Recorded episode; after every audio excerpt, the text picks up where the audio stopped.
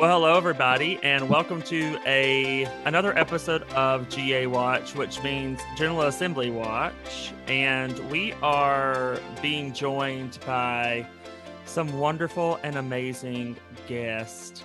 But first, Simon, I see you there. How are you? How are you doing? I'm doing all right, Lee. And you know, I always feel better when we have uh, amazing folks join us, and that's probably my favorite part of what we get to do. And even though I think some people know General Assembly is a, a huge lift for the denomination and those that put it on, I'm grateful that it does give us the opportunity to come together and be with some amazing folks like those that are joining us for this GA Watch episode. Yeah, so we are being joined by members of um, a task force for Black women and girls.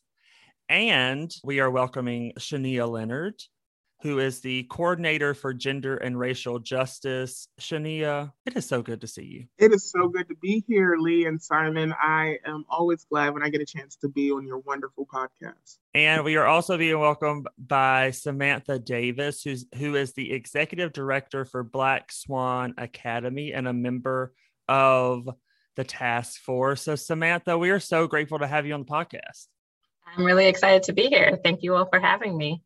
And so we wanted to invite both of you on, Shanea as a staff person and uh, Samantha as a member of the task force, to talk about the recommendations the task force is bringing to this year's General Assembly and why they matter and why commissioners and Presbyterians out there in the pews should know about it. So we know that there's a lot of work that's been done.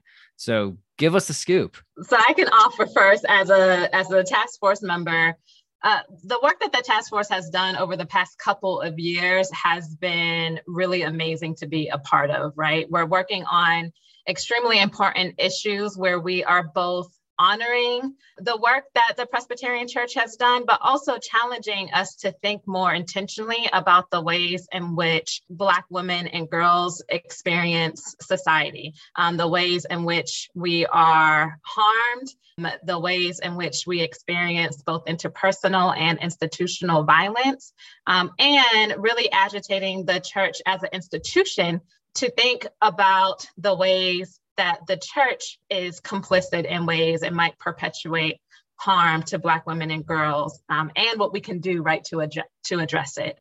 Um, so for me, it's very educational, informational, and also my hope is that it sparks people into action. And just to piggyback off of what Samantha has so eloquently laid out, the area of foci for the report stem around uh, toxic theology, adultification of Black girls. Um, it stems with LGBTQIA concerns, reproductive justice, and cash bail. Am I missing anything, Samantha? Those are the main areas of focus, and um, all of the recommendations directed at the General Assembly stem from one of those key and critical areas. And I wonder if you could just give the listeners like some ideas of some of those recommendations, like some that really kind of stick out for y'all and that are that are really important. They're all important, but I wonder if you could highlight some of the ones that that are that are being recommended to the assembly? Sure. So one around cash bail that I'm really excited about. There's a history, right, with the Presbyterian Church USA um, supporting efforts around cash bail what often happens is that we tend to center men in those efforts and black men in particular. Um, and so there's recommendations around cash bails um, for us to intentionally support in particular uh, national black mamas national bailout and organizations and entities both local and nationwide that are working really diligently in our communities to support mothers and women who are um, incarcerated and are being overburdened by the cash bail system. One that sticks out to me is the idea around scholarship and theology um, for Black female bodied folks uh, who are theologians. And to make sure that we are lifting those voices and the theology that is produced from this denomination and from our publishing uh, Presbyterian Publishing Corporation, that we make sure we lifted up voices of uh, Black female body people. Too often, we, our theological framework stems from a white uh, male body perspective overall, um, uh, mostly. Not overall as in everyone, but mostly. And so the idea that we will raise more intersectional voices and a diversity of voices that centers the experience of Black female bodied people is very important given the landscape of what's going on in our country and the changing face of American theology. And so that is very important to me. The other thing I'll just lift up is a common theme um, in our recommendations is around education. How are we both learning and unlearning some of the ways that we we think uh, about these issues? Um, so from ex- exploring kind of rites of passages for for girls within our churches educating ourselves around re- reproductive justice how are we teaching um, and have the tools and resources necessary to talk about uh, comprehensive sex, sex education within our churches. Uh, so there's a lot of recommendations that are talking about incorporating um, more trainings more resources and toolkits that local congregations to presbyteries and up can actually be able to implement uh, to to strengthen the work that they're already doing um, or the work that they aspire to do uh, within their communities. And I think that it's important to mention too here is that this is really um, the embodiment of part of what the Matthew 25 initiative lays out that this this report and the work that this wonderful stellar task force as led by uh, Reverend um, Kerri Allen has done uh, over the last two years is it, it, it, stands at the intersection of gender and race and which is about uh, um, dismantling systemic racism and addressing cis heteropatriarchy in ways that um, not a lot of folks are doing at this level. And so I think in lifting up this report for its worth just on that alone is important at this crux um, of time in our denomination as we stand uh, centered on the Matthew 25 initiative. Well, we really appreciate the work that the task force has been doing to put these recommendations together. And I think it's also fair to say that I remember um, at the previous assembly in which there really wasn't a whole lot of, I guess, business that was uh, voted on at the previous assembly because it was entirely virtual. I remember last time there there was uh, certainly a lot of let's say, how do I describe this diplomatically as a staff person. I'm just gonna we're just to say that I'm just to say that uh, the task force brought some recommendations previously, and in the end, those recommendations were not adopted. And there was quite a lot of pushback from a lot of commissioners about why that didn't happen.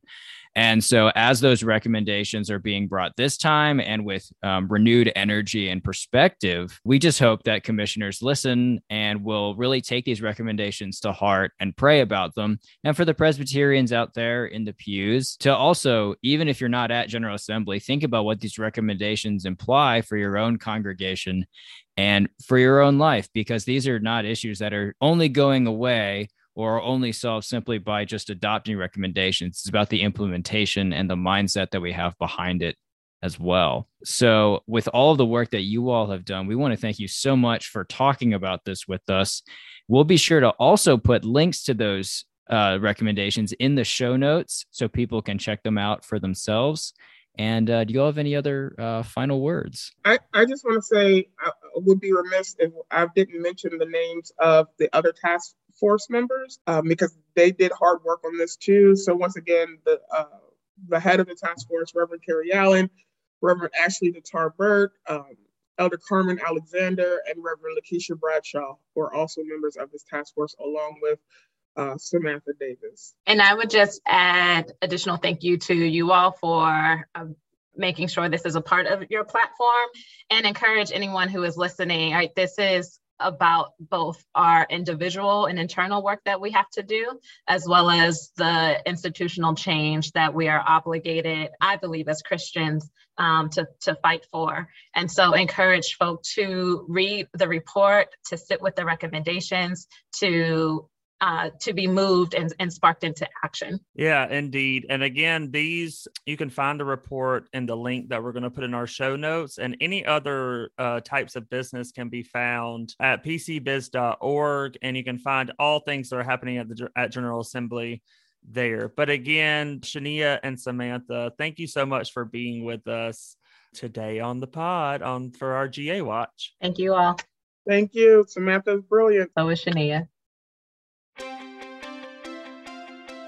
So, thanks again for listening to another episode of GA Watch. And we really want to thank again Shanea and Samantha for being with us on the podcast and for doing all the work that they do. We're sending love out to you too. So thanks again. And of course, if you want to know more about what's going on at GA, if you want to know about other overtures and resolutions, check out pcbiz.org. That's pc biz, B-I-Z, org, and there you can find all the things you need about the 225th General Assembly. And again, we are also dropping episodes every Thursday still, and so check those out, subscribe to the podcast, leave us a review. We would love to hear from you. And if you have a question, send it to Faith Podcast at pcusa.org. And until Thursday, we will talk to you then. So until then.